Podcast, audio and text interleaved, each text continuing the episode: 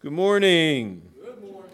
It's good to be back with you today. I Want to thank uh, Rich Etter for doing a great job last Sunday, sharing the word and inspiring hearts. So, we are a congregation that's blessed with a number of people who are really are very good communicators and love the Lord, and so Amen. it's wonderful that we have them at our disposal in that regard. So we're we're very very blessed to have that. Uh, a couple of things. Ruth told me to remind you that if you're going to send some money for the fund, the hoagie sale. To,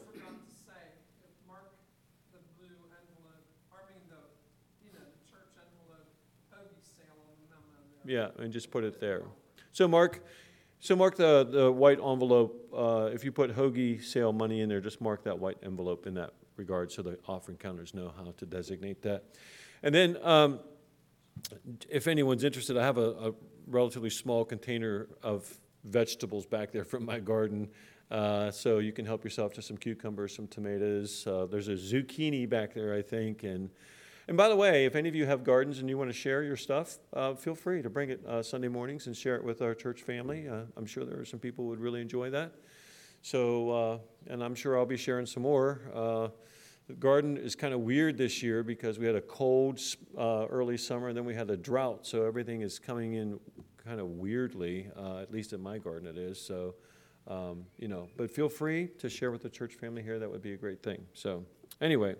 Um, so we are continuing on in this series, this, uh, generally speaking, this apologetic series, and um, I wanted to reframe again so that we're all following uh, where we are in this particular thing and to just, just to remember uh, what's at stake and the people involved and that uh, you know to in whatever degree that god calls us we are all evangelists. We are all apologists. We are all that. Um, i ran across this uh, meme uh, recently about John Wesley. Now, any of you who know John Wesley know that John Wesley was the founder of, Method, of the Methodist denomination, uh, Methodism, which came out of Anglicanism. And he spent a lot of time uh, both in Great Britain and here in the United States uh, sharing the gospel. He was a primary evangelist, I think, in the first Great Awakening with George Whitefield. And I'm sure that George Whitefield had some of these challenges as well. But this is from John Wesley's journal as he does ministry. Sunday morning, May 5th, preached at St. Anne's, was asked not to come back anymore. Sunday PM, May 5th, preached at St. John's. Deacons said, Get out and stay out. Sunday AM, May 12th, preached at St. Jude's. Can't go back there either. Sunday at May 12th, preached at St. George's kicked out again. Sunday AM, May 19th, preached at St. Somebody Else's. Deacons called a special meeting and said I couldn't return. Sunday PM, May 19th, preached on the street, kicked off the street. Sunday AM, May 26th, preached in a meadow, chased out of the meadow as a bull was turned loose during the service. Sunday PM, June 2nd, afternoon service. Preached in a pasture. 10,000 people came to hear me.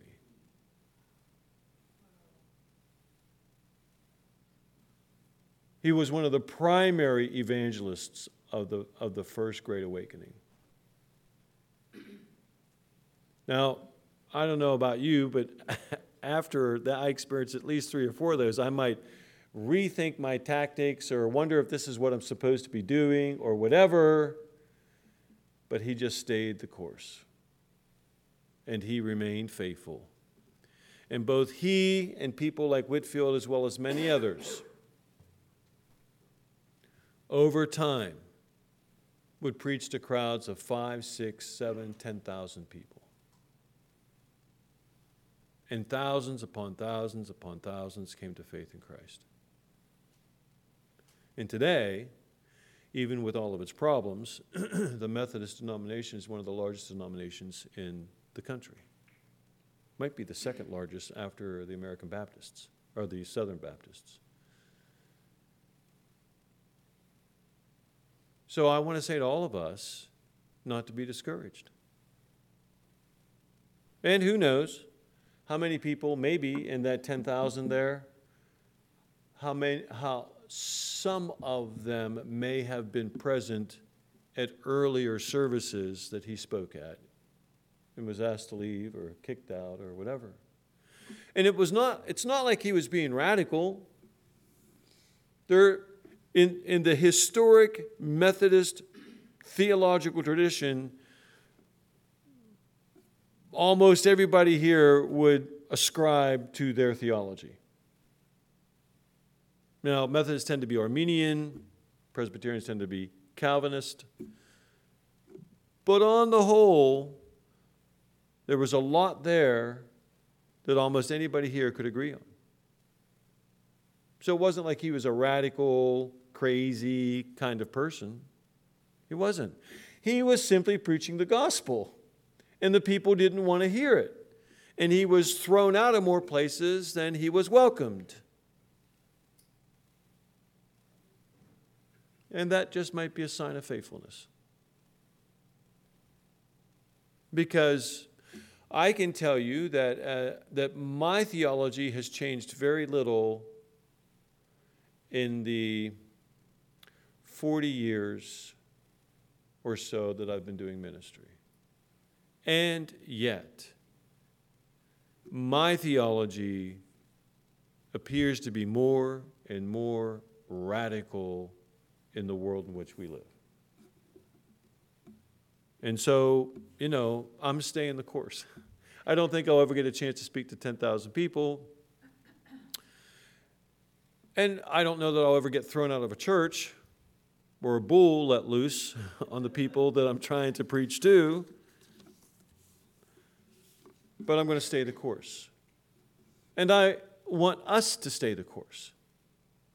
I want us to understand that what you believe, what you treasure, what grips your heart in relationship to the faith that you have in Christ is offensive to many people in the world in which we live because they don't know any better or because they're rebellious.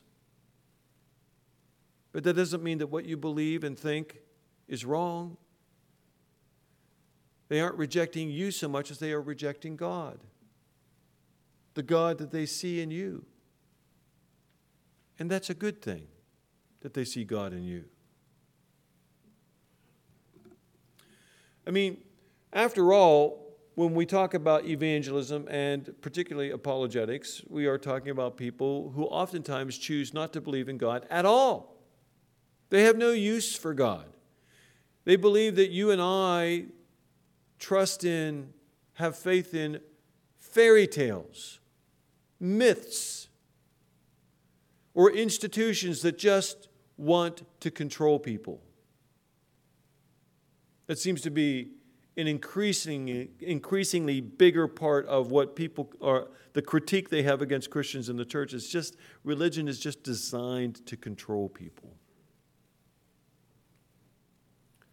But they never really look at what they believe. I mean, not really. And they certainly don't look at the kind of faith that's necessary for them to hold to what they believe.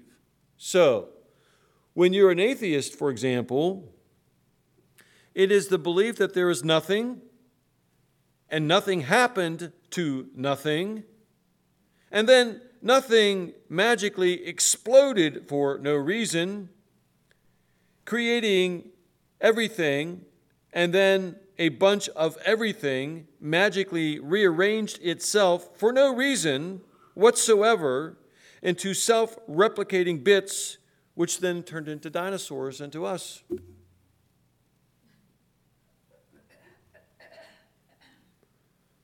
Now, I believe that there was a first cause. That the universe in which we live happened because somebody made it happen. That nothing can't create nothing. You might want to argue, well, the universe in which we live is eternal. Okay, prove it. Because that's not what the first and second laws of thermodynamics say.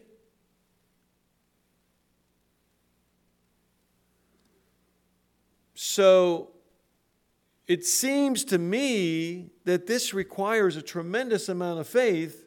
Let me just let's just read it again.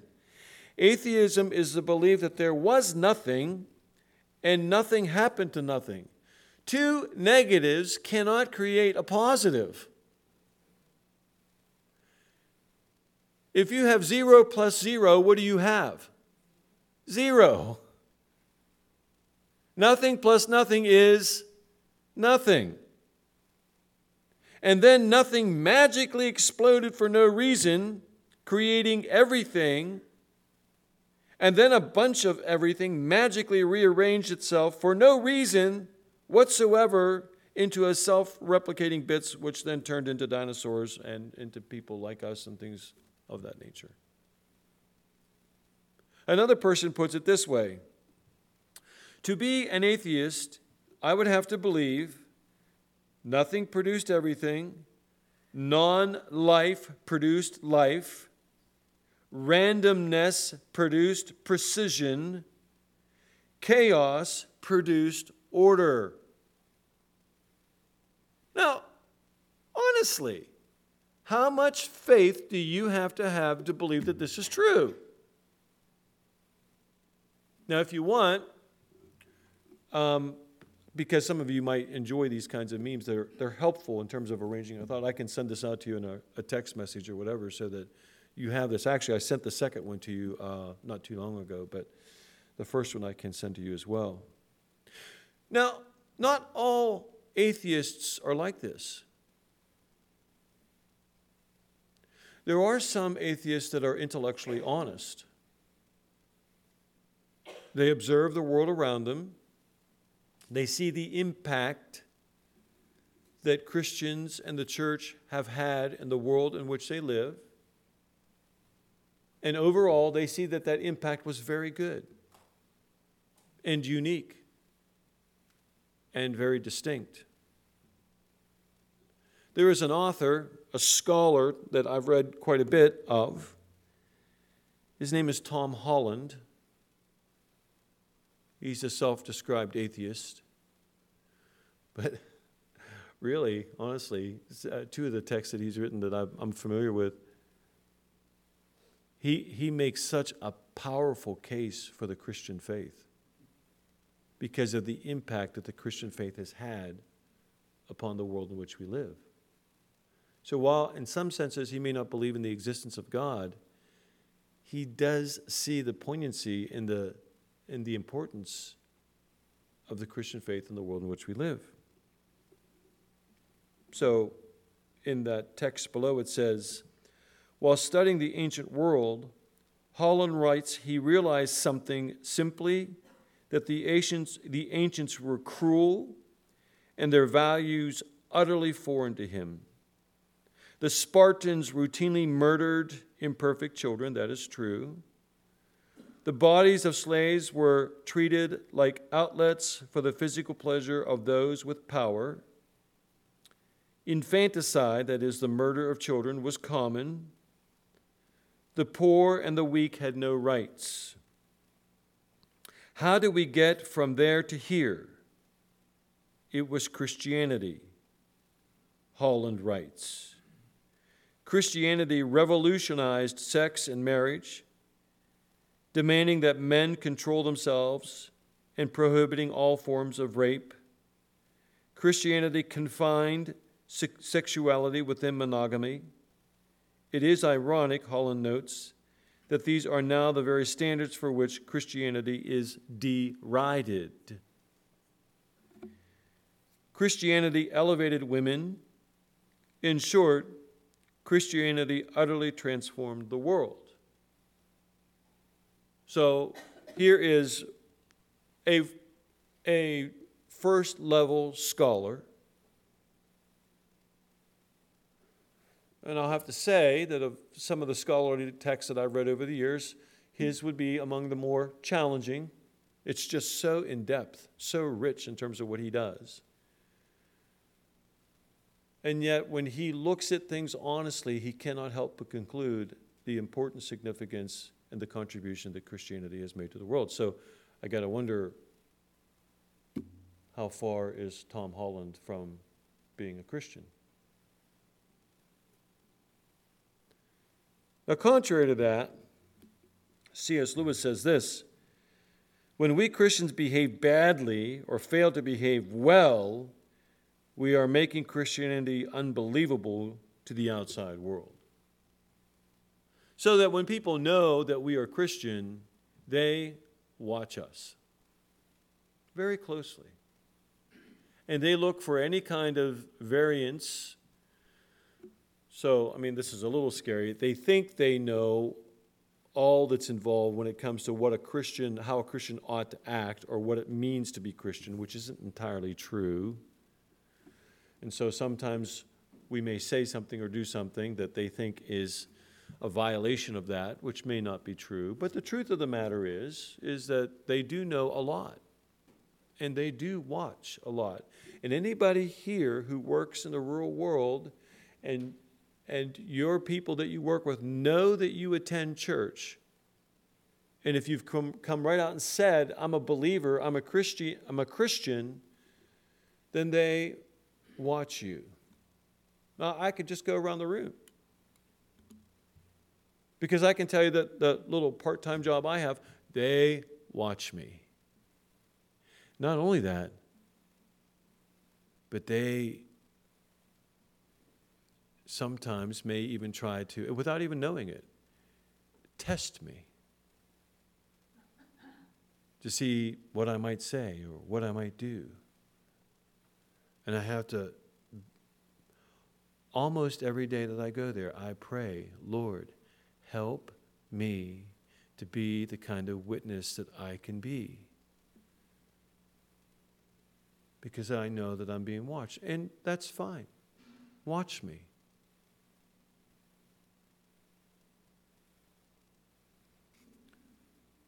So if you're being watched, what do your people see? What do they hear? What is their experience? Do we convey a sense of peace, of love? Are we impatient? Do we join in when we shouldn't join in? This is all part of our witness and our example, and the world wants to see, in some ways, really want to see Jesus. So, do they see Jesus? I think they could see Jesus more in me than what they do. You know that, I think it's in the Great Thanksgiving that we read, where it says, Forgive us for the things that we have done and that we have not done. So Christians are more attuned to what we call sins of commission, right? You know what a sin of commission is. So a sin is something that, a sin of commission is what you do actively. You intentionally do that particular sin. A sin of omission is a sin that, of something that you should have done but did not do. And I think that most Christians are largely blind to the sins of omission. And yet, those might be the sins that compromise our witness more than anything else. Does this make sense to all? Am I conveying this properly to you? So, moving on then, because there are all kinds of different believers out there, right? Or non Christians, non believers. So, this is what some non believers or even maybe cultural Christians think, where they might think, we regard God as an airman regards his parachute. It's there for emergencies, but he hopes he'll never have to use it. We are surrounded by people who think that way. Like, God is the safety net. And I hope I don't have to use him, but if I do, I want him to be there. Well, God is far more than a safety net. And when we think of God in that way, we really lose the perspective of what it cost God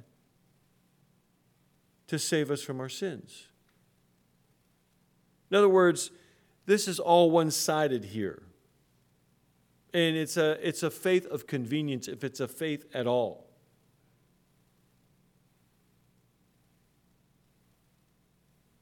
Lewis says this It cost God nothing, so far as we know, to create nice things. But to convert rebellious wills cost him crucifixion. It didn't cost God anything to create the universe, to make something out of nothing. He didn't have to pay for that. It wasn't like he was sweating to make that happen. He just did it. He spoke it and it came into being. But to get you and I reconciled to Him cost Him the life and death of His Son, Jesus Christ. That makes the parachute thing kind of pale, don't you think? As it should.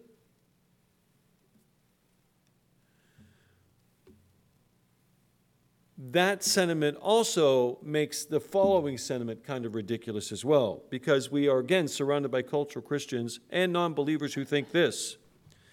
If your entire theology is God is love and do not judge, then you don't have true biblical Christianity, you have Oprah. and so if you want to trust Oprah for your eternal salvation, then have at it. But if this is true, then it wasn't necessary for Jesus to die on the cross. It wasn't necessary for God the Father to sacrifice God the Son.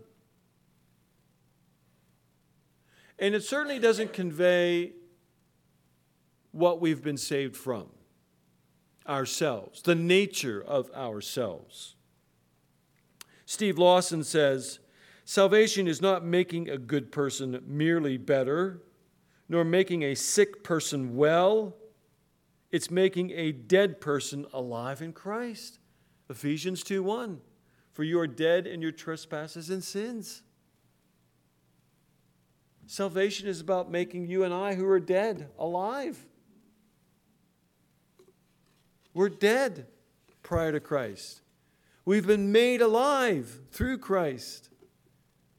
That sort of makes Oprah's theology pale by comparison, wouldn't you say?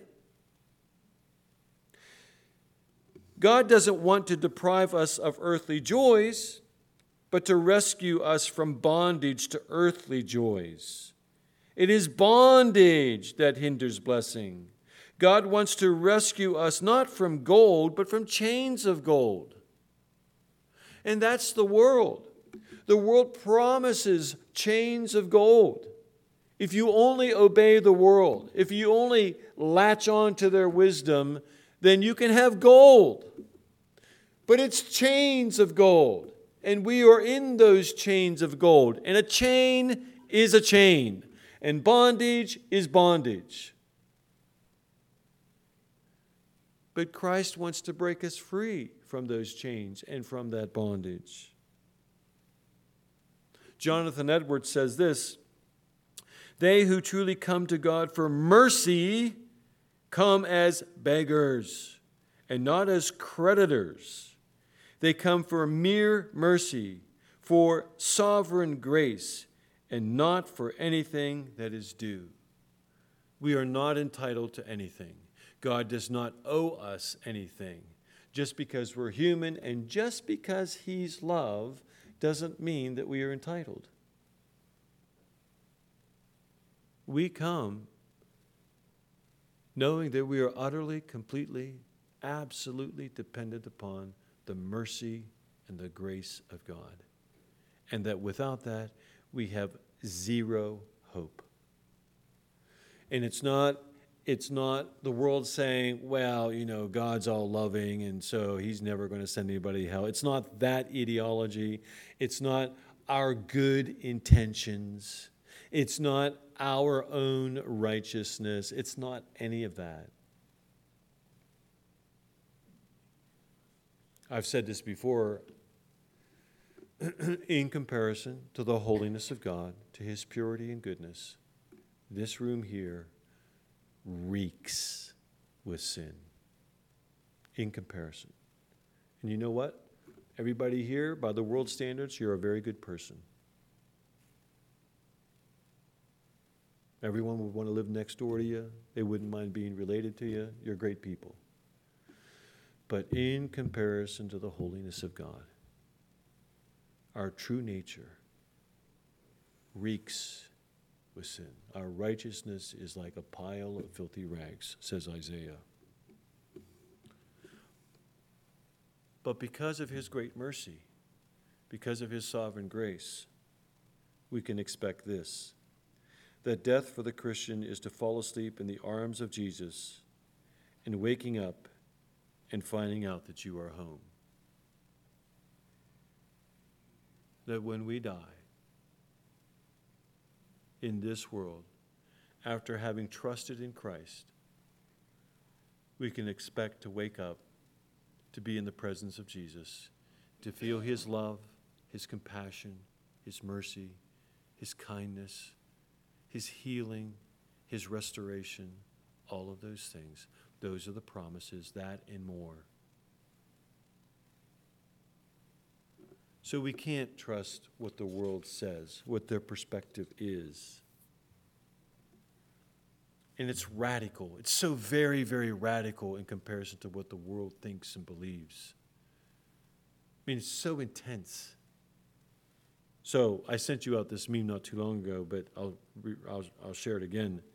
The Apostle Paul entered heaven to the cheers of those he martyred.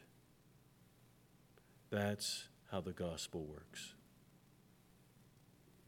The people that he dragged out of homes the people that he threw into jail, the people that died by his hand or according to his uh, encouragement and affirmation, those people, when Paul entered heaven, were thrilled to see him. The forgiveness, the love, which transcends anything that we could possibly grasp here. So, when I began this series, there was, I think, this sense uh, among most of us that the reason why most people reject Christ or will not consider Jesus Christ, even though through our, through our evangelistic efforts, is because of something that we are probably doing wrong. We don't know enough, we don't use the right approach, um, we don't have enough information. Um, all those kinds of things that we're inadequate. We, we just, we don't know. And there is a lot of truth to that, that, you know, people are intimidated. Um, they don't know what to say.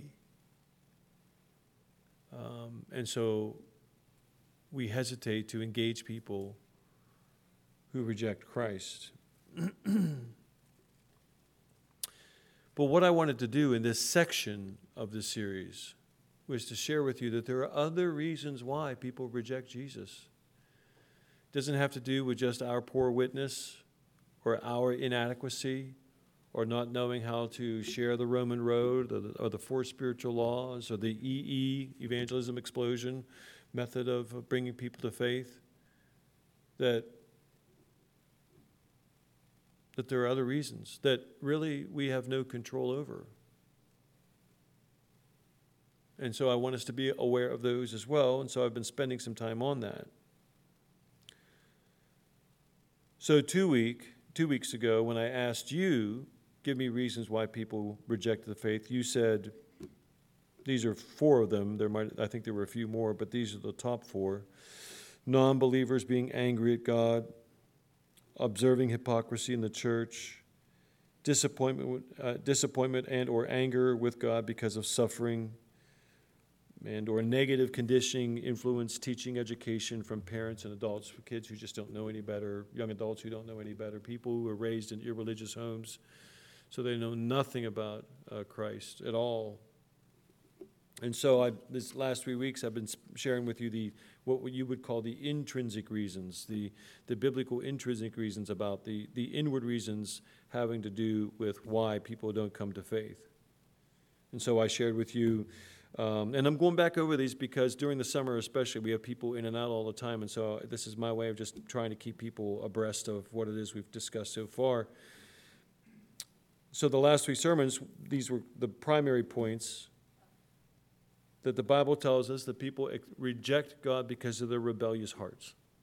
They are rebellious and they have no interest and they will not submit or surrender to the lordship of Jesus Christ. They want to do what they want to do. And number two, the believer is not always bound to defend the faith nor to evangelize hardened, rebellious hearts. There are people out there who are so hardened in their faith, so hardened in their life, that and and so poised to attack, you just don't waste your time on them. There are those people. And then additionally, uh, there's resistance to Christ and his gospel can be seen from a darkened heart. There are some people whose hearts are so darkened. So, so like the Assyrians that Jonah was supposed to evangelize, they were so clueless.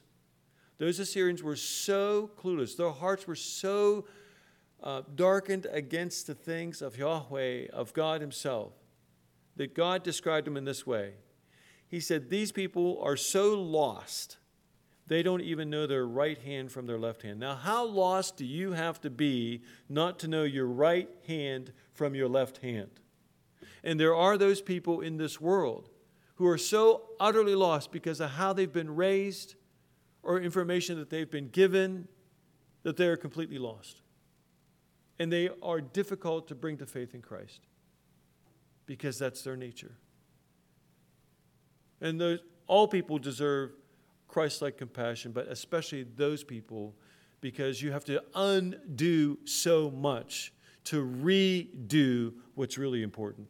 You see what I'm saying? Because they bring all these assumptions with them about God that you have to dismantle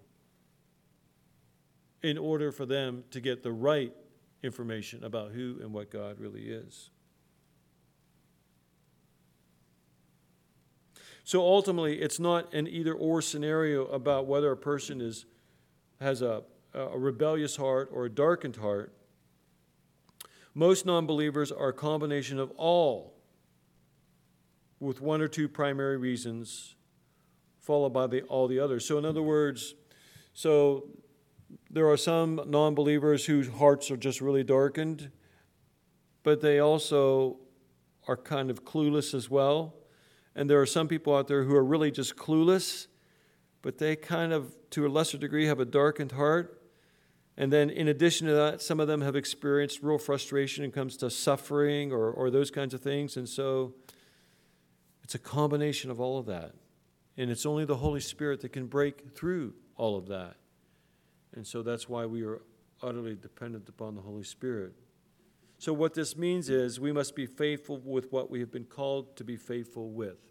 You cannot control who is rebellious in the way that they are rebellious, whose heart is darkened in the way that it is darkened, what kind of suffering they may have experienced, what kind of frustration with God. You can't control any of that. You can only control what you can control. And that is your faithful witness and your readiness to be able to share whenever you feel led by the Lord, either in an event or over a period of time. In today's world, most people come to faith over time. It's our witness over time. It's, they, it's our words over time that begin to break through, that saturate them and the Holy Spirit uses that to bring them to saving faith in Christ. We must be faithful with what we are called to be faithful with, being a good example and faithful sharing, and trust that God will be faithful with what He has promised to be faithful with, and that is illuminating the heart and bringing conviction of sin. So, last two weeks ago, we talked about 1 Corinthians 2.14, and in that particular passage, we talk about how non-believers have this darkened heart, and so I won't go back over that again. I just wanted to remind you now that, there are a series of scriptural passages that I'm going to share with you that describe what we've talked about so far. That non-believers either have a darkened heart and or uh, a rebellious heart. And that these texts bring, I think, some perspective about how we do apologetics and how we evangelize non believers. So if you have your Bibles then, and I only have time to get to this one, um, this is 2 Corinthians 4 4. And in this particular text, um, the Apostle Paul is talking to the Corinthians. Now, recall that the city of Corinth was a city that had uh, a sterling reputation when it came to the wisdom tradition, the, the Hellenistic wisdom tradition. Athens, Alexandria, Corinth were some of the big cities where, uh, that were prominent when it came to Greek wisdom. So, um, and there were, and so they had whole groups and organizations and societies devoted to just the exploration of wisdom. And so Paul is writing this to Christians in the city of Corinth with this vaunted reputation of Greek wisdom. And he says this in verse 4, 3 and 4. And even if our gospel is veiled, it is veiled to those who are perishing. So there apparently there are some people out there who can't see the gospel for what it is. Can't see it. Doesn't make sense to them. Um, and it's veiled. In other words, it's covered. They can't see through it. There's something that's preventing them from being able to see through it. So, again, let me just say that there is this underlying belief within Christendom that if only you say the right words, and if only you do it the right way, then, uh, then, it, then you're almost guaranteed for a person to come to faith in Christ. I mean, that has been a part of my experience of Christendom for decades. And those people, as sincere as they are, are wrong. It's much more complex than that. So, and even if our gospel is veiled, it is veiled to those who are perishing. In their case, the God of this world has blinded the minds of the unbelievers to keep them from seeing the light of the gospel of the glory of Christ, who is the image of God. so, if you know somebody who is resistant to the gospel, if there are people watching or listening to this podcast and either you are resistant to the gospel understand you might be being victimized by the God of this world, that is Satan, who is blinding you to the gospel of Jesus Christ. Now, that should make everybody catch their breath.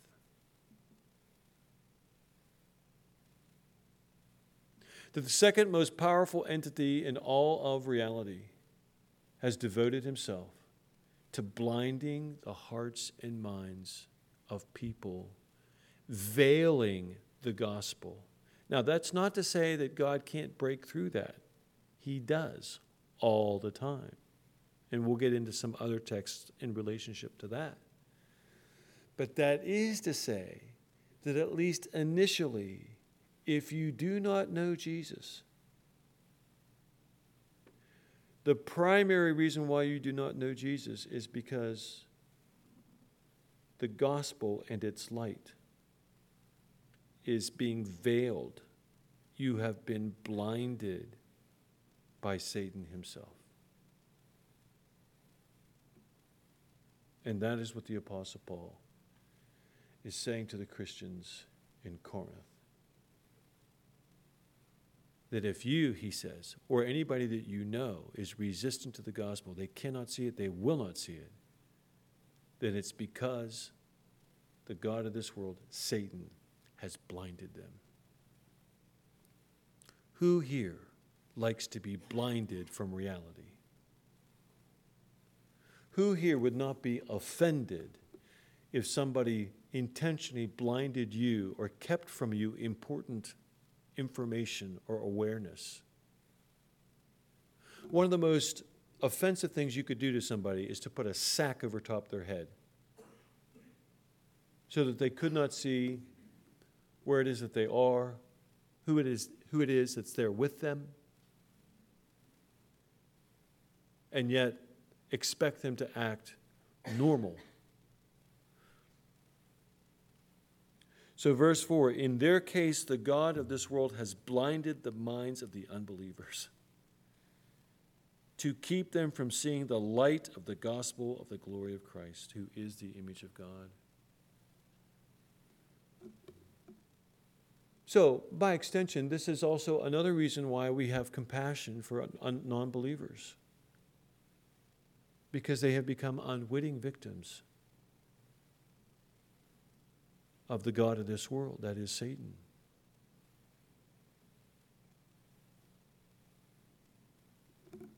That should be chilling. Maybe we know how to pray a bit better, right? So, in essence, people who refuse to believe have been blinded by Satan. Their hearts are not illuminated, but rather darkened through oppression and deception. And that's what the wisdom of the Greeks did, and that is what the wisdom of our time does. It's designed to blind. The wisdom of our world is designed to blind. And sometimes it is exquisitely designed. It's just really effective. And so we've been duped. We think that we believe the truth, but we are not believing the truth. In his book, The Screwtape Letters, Lewis says, Readers are advised to remember the devil is a liar and we are blinded because we believe the lies. So, when I say then, and in, in conclusion, when I say then that there are some people out there whose opinions simply don't matter to me in my debate with them, that I presuppose the existence of God, I presuppose the existence of Jesus Christ, I presuppose all of that, in any wisdom or information that they would try to leverage against me, there's some of that I will just discount. Not interested. It has no bearing, no worth, because it is a lie. It is a lie. And I will not fall for it. So I will pick up these other texts next week and unpack some of them. But I'm, I'm hoping, and you feel free to tell me if this is not the case, I'm hoping that these additional texts are expanding our understanding of like uh, how we share the gospel and how we may defend the gospel because it's not always what we do or don't do. It's just as much what they are and what they are not. It's all of that. And we will not be very effective over the long haul if we don't, aren't aware of those kinds of things.